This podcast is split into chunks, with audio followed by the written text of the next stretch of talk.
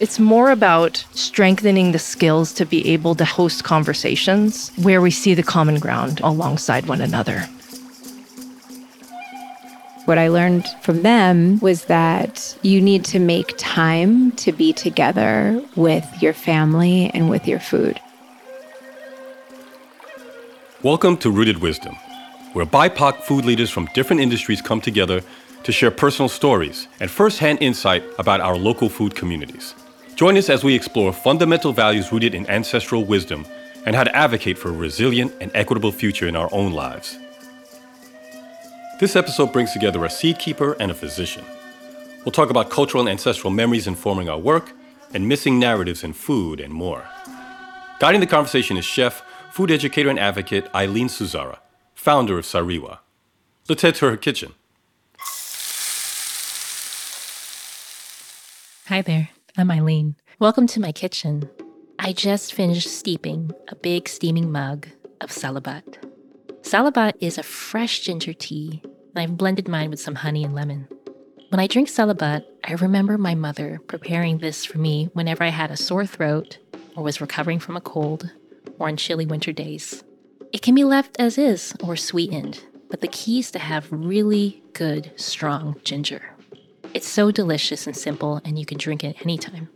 It's the soothing heat of this recipe that makes me think about healing. And that brings me to the topic that we're going to learn about today the legacy relationship between art and medicine. I've brought together two leaders who have deep embodied wisdom on this topic.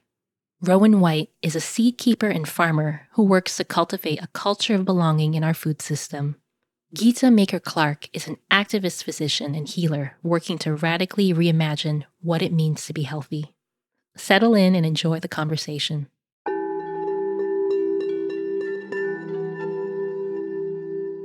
We're in for a conversation today. Geeta and Rowan, you both wear so many different hats in different settings. And today we're here to talk about this conversation around weaving together this legacy of art and medicine and this conversation between you two, I feel like it would just provide so much truth and so much firsthand witness to how this weaving happens and what it can look like. So before we jump into that, I want to center our minds with this question. So much of life, as you know, lives in the details you know, rhythms, sights, sounds, and smells. How do the two of you start your day? Geeta, you want to kick us off? Yeah. So for quite some years now, I've started my day with a smile. When my eyes open and I become conscious of my awakeness, I make my face into a smile to send a message to my cells that we're alive and that we're going to have this blank canvas of a good day in front of us. And then after that, I just say a very quick, small prayer that's gratitude for being alive. It's really just a, a moment of grace and gratitude usually after a cup of hot water, um, I'll go and pray for sometimes a few minutes or longer if I have that and get the day moving, usually with getting set up to see patients or whatever the family's needs are. Rowan, how's your day begin? Well, I'm a dreamer, so I usually reach right for my journal to jot down the images or the feelings, the viscera of being in dream time. I'm really grateful for honing that practice over the years because I feel like even if it's a crazy dream or it's like just a combination of interesting landscapes and humans, I always feel like there's things that bubble up later when I reread them and think, oh, like I was working through that or, you know, this was coming through. So that's a big practice. And I think it sort of depends on whether it's a work day or rest day. We have our seed kiva here on the land, which is our seed bank and kind of a seed temple. So I oftentimes walk out there for a little quiet time away from family and kids. But sometimes it's like grab my planner and make sure I got my top three things I need to do that day and just really get myself in line for being prepared for the day. If I have enough time, I love to do morning pages, which is just sort of like free write of just getting it all off so we can start the day in a good way. And I'm a morning person, so I'm usually the first up. And as a mom, yeah, just having that quiet time where I can just, I guess I always say, put my head on straight for the day. Something I'm noticing from both of you is coming to this place of mindfulness, whether that's reaching for a journal or kind of taking that time to settle in. And that brings me to this question What memories come to mind for you when you hear nourishment? And how do you carry that forward? Mm, that's a beautiful question. I love that word, nourishment, so much. It speaks to something so spiritual and so deeply comfortable, and sort of this multi layered, multi dimensional sense of deep wellness that comes from that word, whether it's food or nourishing relationships. But when I think about memories around nourishment, I think back to times where I really have felt the most comforted and cared for. And I think so much of that has come from the love with which that nourishment was offered. After college, I had moved to India for several months to start a mobile health clinic. And I ended up being through a non government organization that was based on a farm. And I ended up spending a lot of my time cooking for the farm workers and the staff of the nonprofit. And that memory of feeding hundreds of people, really, lunch and dinner, and cooking entirely with the produce that we had harvested on the farm with many other women in the kitchen, just laughing, but also working very fast and hard to get, you know, pounds of rice cooked and loads of squash and tomatoes and eggplants and all these spices and the okra and everything sauteed together. And then go down the rows of just pouring food onto these banana leaves for everyone I think about that visceral memory of serving others and serving people who were doing such good work, but also the togetherness and love and laughter with which we created that food.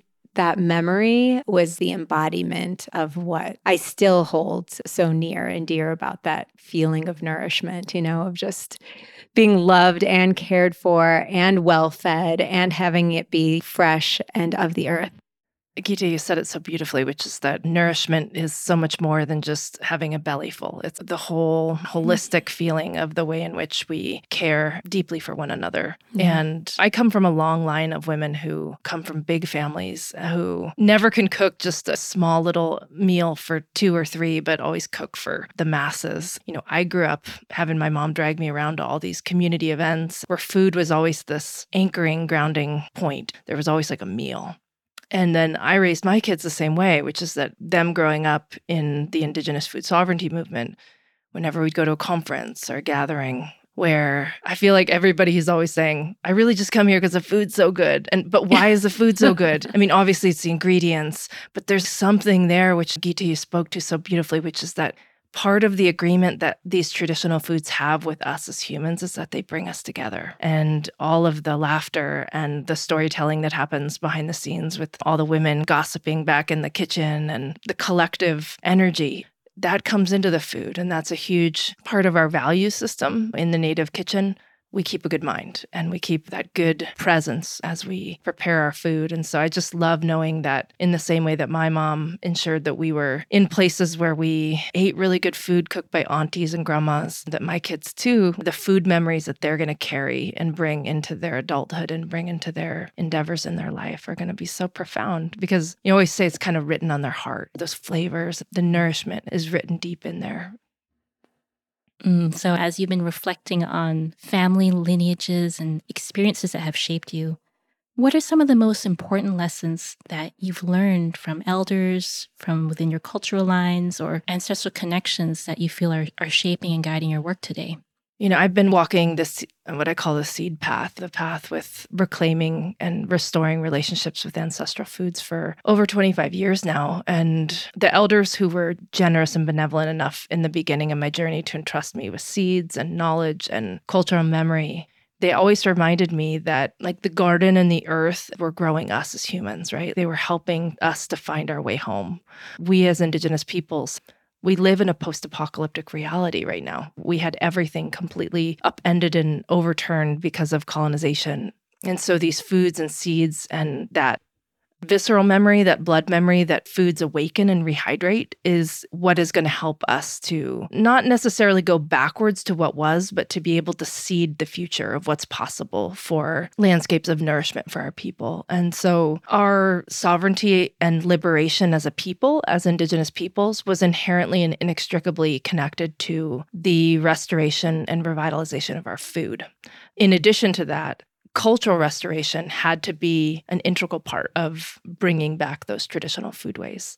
If we were to realize this dignified resurgence that our ancestors had prayed for and that we as living descendants pray and hope for, is that we can't forget that there's this cultural element to the revitalization of our foods and the language and stories and all those rich cosmologies that remind us of who we are. You know, those traditional foods that our ancestors a long time ago came into agreement with when we take them into our bodies, they actually go into our bodies and inform us in ways that we can't think into. We can't decolonize or undo harm in a cerebral or intellectual way. It's actually very much about how the body remembers how to be resilient, how to be vibrant, how to be living in a way that's culturally sane. And so those foods kind of are our messengers and they go inside our bodies. And so I've seen it. I've seen elders and community members move through significant intergenerational trauma through the visceral multisensory experience of growing food, preparing food, cooking food,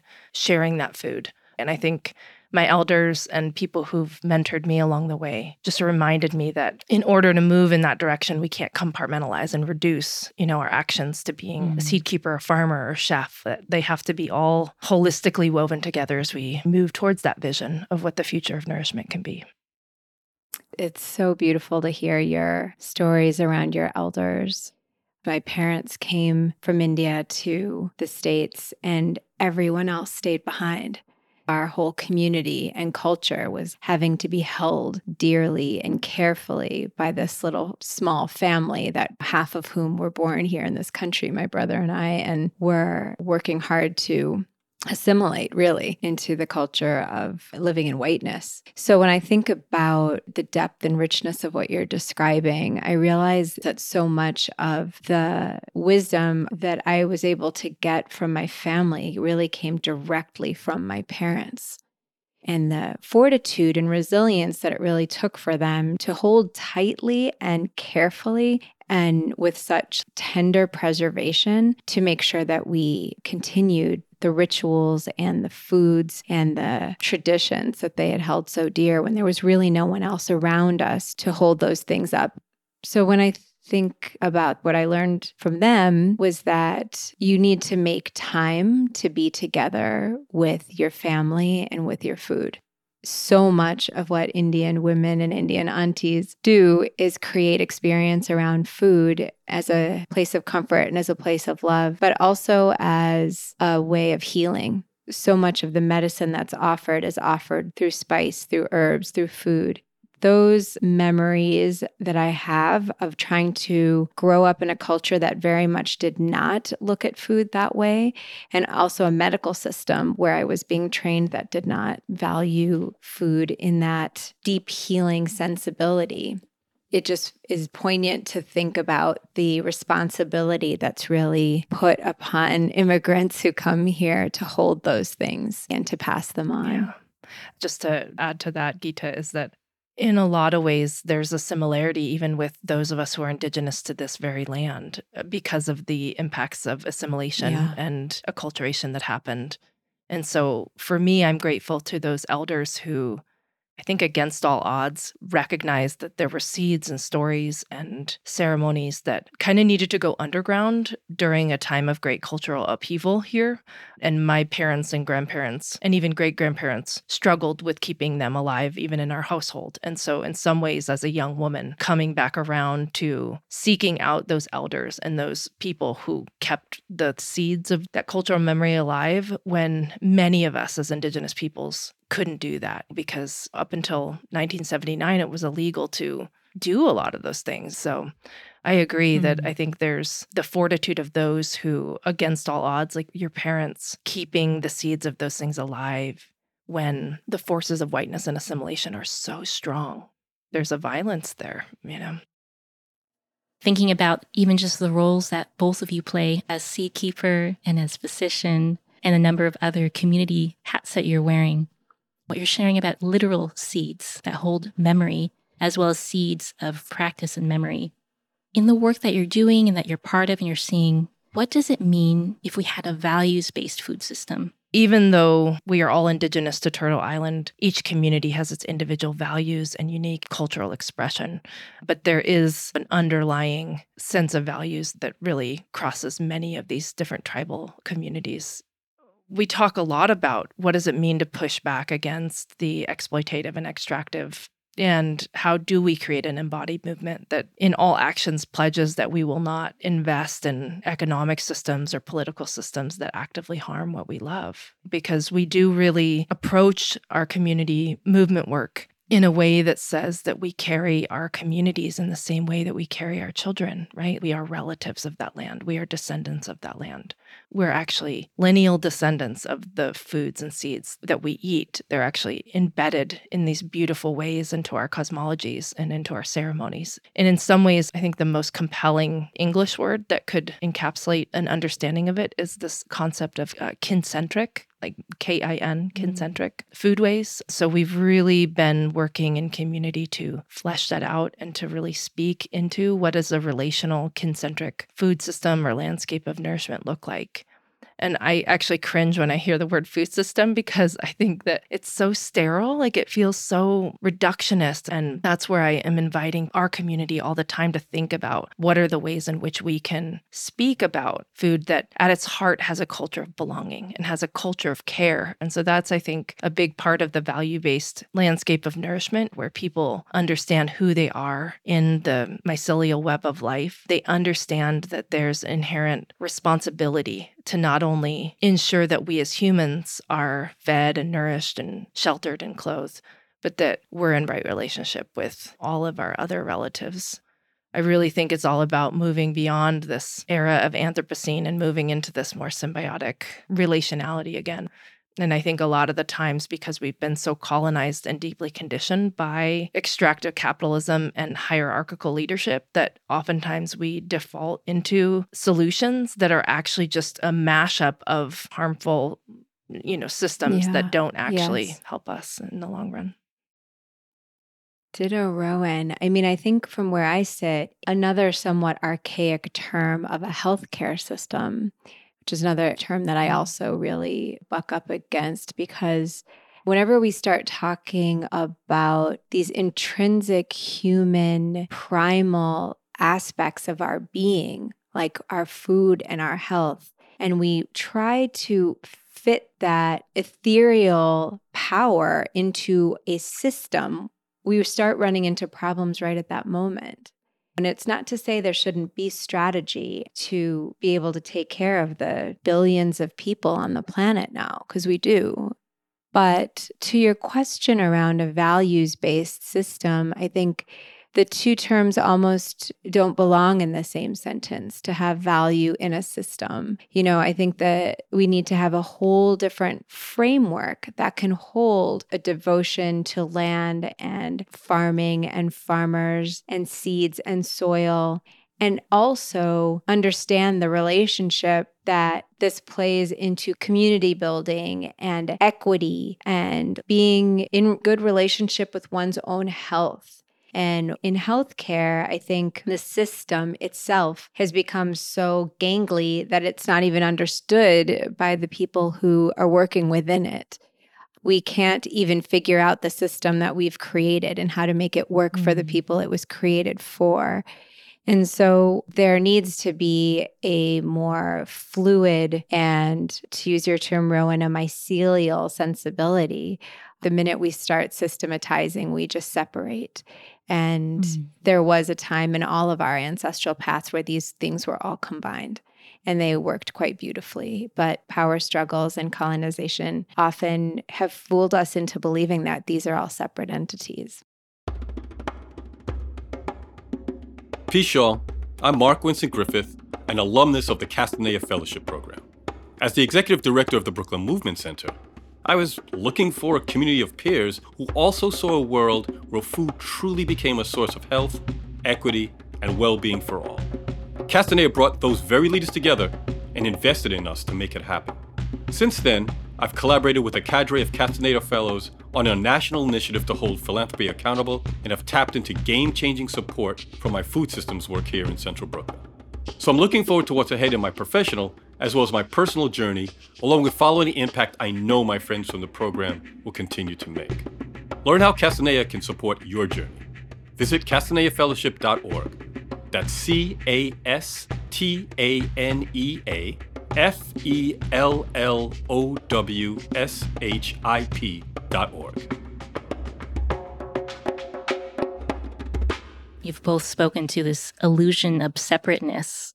From your vantage points, how do you see the possibility of bridging stronger relationships between different roles so we could have a more just food system or food kinship network? How do you see those collaborations being made more possible? We're at a point in time in the movement, uh, especially for many Black, Indigenous bodies of culture. We're kind of moving out of the immensity of the trauma and moving into a place where we're resourced to be able to think about what does it mean to not just be in survival mode ourselves and to begin to do that bridging work and that connectivity work.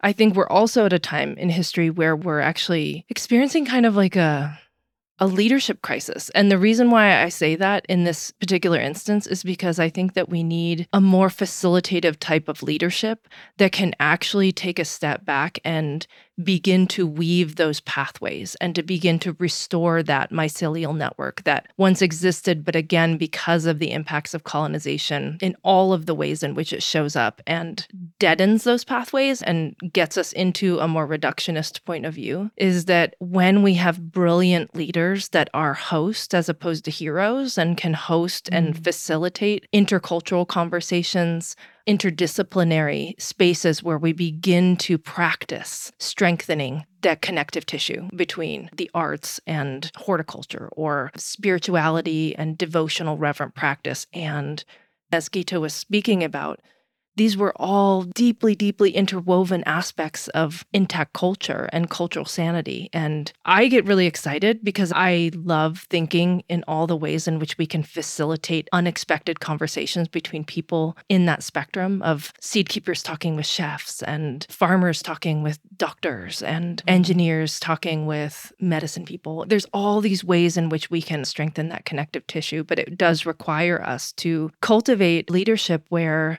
it's more about strengthening the skills to be able to host conversations where we see the common ground alongside one another.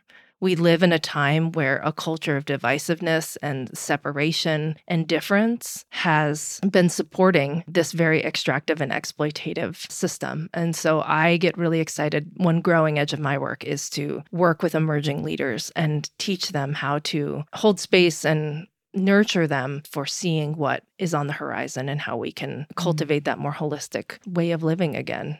I think the biggest epidemic of our time is pathological individualism. Like, mm. it's just so mm. many people thinking that we're all doing it ourselves. And I think in the United States, especially, it's so deeply entrenched mm-hmm. in American culture. And so I think all of us here in the circle here are working in radical ways to restore that connective tissue of interdependence and that there's a whole breadth and range of different humans getting together who may not have otherwise had the chance to be able to circle up and help teach one another. Yeah, I'm so with you on that.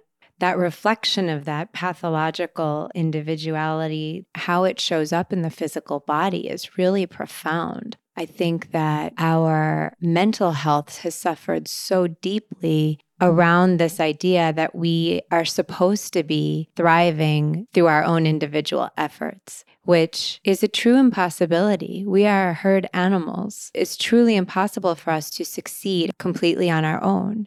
And yet, it's a strong value in our country and in all of our systems that we've created that your health and your education and your income and your way of being in the world should be something you achieve through your own effort. That sets us up for divisiveness and separation because we know there's not equitable resources for all of us to even be able to achieve those things individually or even in community at times. I see people who are really physically sick I think this interdisciplinary work, this cross pollination that all of us here have experienced in our work is so rich. It's so uplifting and empowering in a way that staying within our own communities, whether professional or even just within our own cultural communities, cannot quite provide until we kind of step out and start doing that cross pollination work. And You know, yesterday I was teaching my food is power class, and I was able to come in with my medical students and go to the south side of Chicago and teach with and beside middle schoolers around how to think about food as medicine and food as power, and reminding them that they're experts of their food, that they are food experts, and they are teaching us, and we are teaching them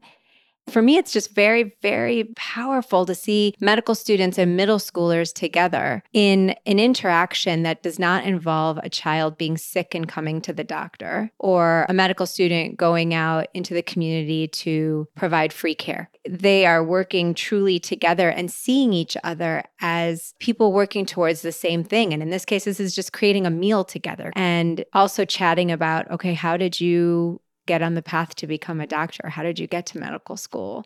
It's in those conversations, it is in those brilliant, sparkling moments of actual face to face community connection and interchange that we can realize that the hierarchies built around us to make certain people feel more powerful than others are, you know, their creations, they're imaginary. I just feel so moved when I see these students of different ages and different spaces working together because I don't know what impact they're having on each other, but I know that they are. And working with youth, I think, is one of the most powerful things that we can do to start creating a different vision of what's possible because they can see it. Knowing that both of you are so involved with cultivating leadership, mentorship spaces, holding space, I want to ask you how do you encourage young folks who might be emerging into their political consciousness right now? You know, as Rowan, as you had shared, this is just such an exceptional time that we're in as a society, as humanity. And Geeta, you were sharing about just this depth that can happen when you bring people together in a room. What have been some things that you've wanted to impart or encourage the young folks who are navigating where to go to next if they want to have a connection to food work? Yeah, that's a great question. You know, when I came into this work, I was 17. And the movement that is now in 2021 in the late 90s was not what it was. There was a lot of elders who were kind of shocked that somebody like myself was interested in pursuing this as my life's work. But in the last, you know, 20, 25 years, we've seen a significant culture shift. And I think that is because many of the foresighted elders and leaders of the movement recognized that we cannot build a movement that doesn't have all of the generations involved, that this is inherently important that we bridge the generations. I'm raising teens now, and I'm learning a lot from a practice of being a parent of teenagers in recognizing what incredible leaders that we have right amidst us Somebody said to me recently, which I was profoundly impacted, was if you're over 40 and you don't have a mentor who's under 25, that you're missing out on a significant cultural shifts that can happen because these young people are coming mm. in wired in a way that can create significant culture change on the horizon. Even though we do have elders and mentors who are 60 plus, we can't forget that we have to look to those young ones because they have this radical imagination that we can tap into as we dream into the future. And there's also an aspect of young people and teenagers which they are naturally bucking up against the system. And if we can make the movement seductive in a way to teenagers to like really push that resistance and move towards liberation, I think we can harness mm-hmm. that radical energy and that imagination. Mm-hmm. And that's what I've been really loving seeing in our indigenous food sovereignty movement is the young people coming in with a fire, having inherited an extremely broken system and society. And we give them the tools to be able to transform that rage and sadness and grief and anger into a more beautiful and abundant and nourishing future. And we say, you have a place here. In fact, you have a really significant role in this movement, and we empower mm-hmm. and amplify and uplift them in that way. Mm-hmm. I'm absolutely with you on that. I feel so blessed to work with college students and medical students who I feel are growing into a future that they can see, but just by way of me being where I am in my life, I can't at this moment it's astounding, really, to realize the power that our youth have to make significant change much faster than we have been able to, or that our elders have been able to. And so I do think It's quite a blessing, but I also feel like I'm taking careful care of cocoons that are filled with imaginal mm. cells that have turned to goo and are in between the caterpillar and the butterfly. Like they're just in that metamorphic goo of brilliance and wisdom, and also that we can see beyond what comes next after that step, and that we can shepherd and steward our youth into their own brilliance without holding over them a constricted and restricted view of what's possible. But as a minority voice in the system, in terms of talking about bringing food and nutrition to the topmost tier of what's important in, in health, to convey that this is a necessary part of their education if they're going to take care of people and people's health. Mm. There are ways in which I think each of us have something that light us up that we're so passionate about. And that's where we can transmit our light yeah, I agree, Geeta. It's kind of interesting because the Gen Z generation, like even my kids were showing me like this amazing black forager on in, oh on TikTok God, yes. who like teaches teaches about. I just saw her too.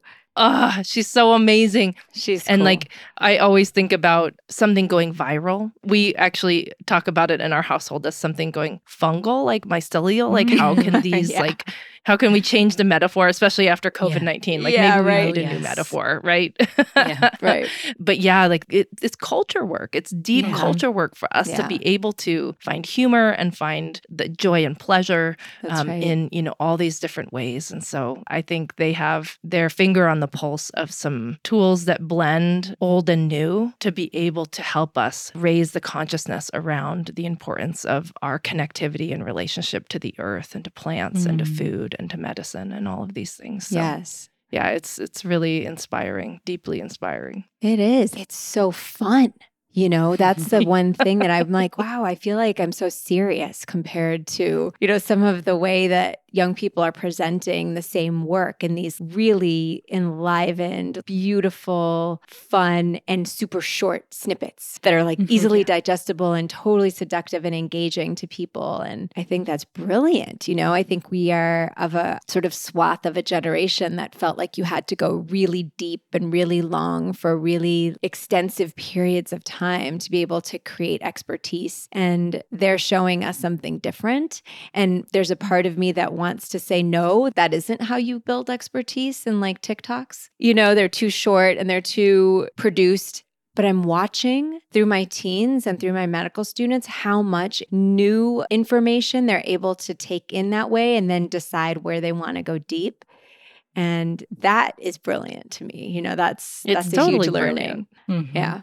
Yeah, mm-hmm. and it's it, it's actually generating the capacity for us to change narrative, right? Like the mm-hmm. role of narrative and the role of mm. story and the role of being able to create a platform where everyday voices can be uplifted. You know, we can see ourselves in that young woman who's finding food right outside of her doorstep and learning about the plants that are right in her midst. And young people can identify and see themselves in her. It's amazing, you yeah. know. So what are the ways in which we are creating pleasure practices in our work mm. that really, again, bring in that multisensory joy into our work. And I'm continually inspired and amazed by the young folks' ability to do that.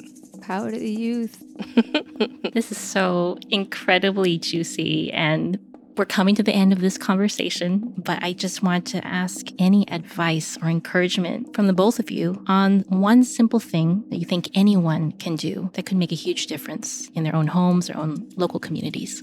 I've apprenticed myself to seeds, and I see that there are these intimate immensities. They're so small, but they're so amazing and magnificent and create ripples beyond their little bodies. And what I like to invite folks who are listening is to remember that each and every one of us descend from people maybe even just a generation or two removed from people who had a deep, storied relationship with plants and land and the earth we have the capacity through joyful pleasure practices of reconnecting with seeds that perhaps were ancestral to our people that can help rehydrate and re-enliven and restore a sense of connection and identity to the nourishment that passes in our body. And my body of work called Seed Seva, which is getting people to apprentice themselves to the life cycles all around us, we always begin with people just choosing one food that perhaps was a food that fed their ancestors, which is actually what got me onto this path of being a seed keeper myself was asking myself that mm. question.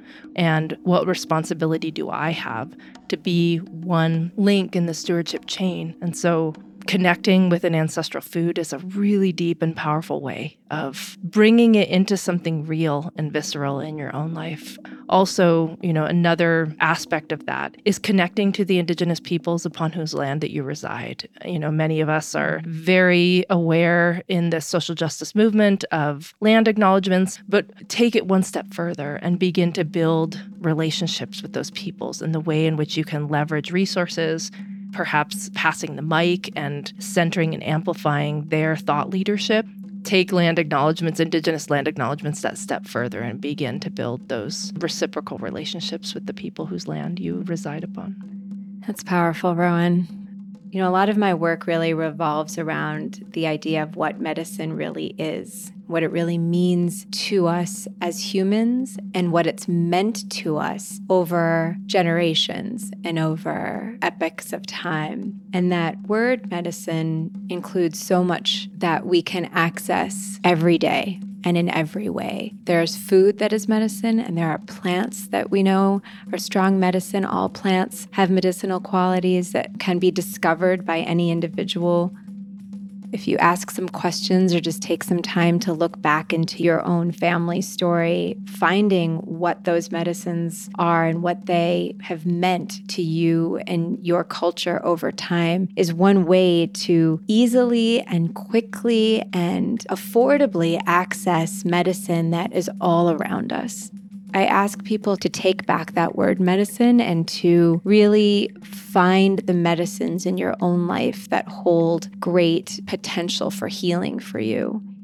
In my life, personally, I really feel like love is the strongest medicine that holds me up every day. And it is possible for us to be loving every day. It is possible for us to show love through random acts of love and kindness to the people you love and people you don't know and using your influence and your talent, whatever it may be, to help people around you. This kind of transformational daily practice can change communities and ultimately change the world.